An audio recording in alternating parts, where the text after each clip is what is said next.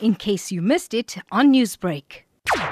This travel Indaba was a very, a very positive one, and we had a very good turnout.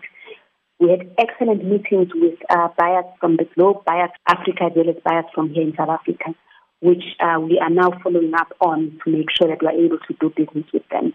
So it's been a resounding success. In terms of the number of uh, people that attended, I think we got um, just over 7,000 of the delegates that basically attended in Indaba. So for us, we really see it as a resounding success. President Cyril Ramaphosa delivered a speech on the closing day of the Indaba. How did he sum up the Indaba in terms of bringing tourism into South Africa and growing the country? I must say for me, the key li- highlight of his speech was the, the stuff he said about visa regulations in South Africa.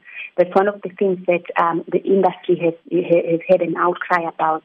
And the fact that he had made a commitment to actually start dealing with that is a positive one for, for, for, for, for, for, the, for the industry. And it's certainly going to help us in terms of uh, growing the tourist numbers into, the, into, into South Africa.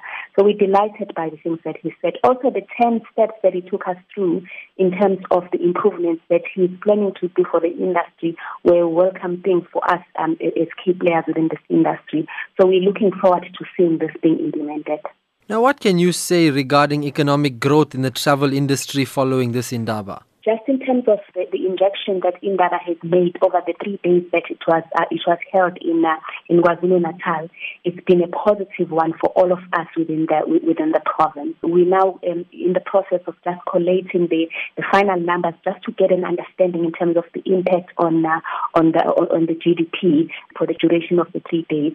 We're expecting just over 80 million um, rand in terms of the injection that we've had over the three days. But like I said, there's work being done behind the scenes just to, to get the actual um, impact that we've had.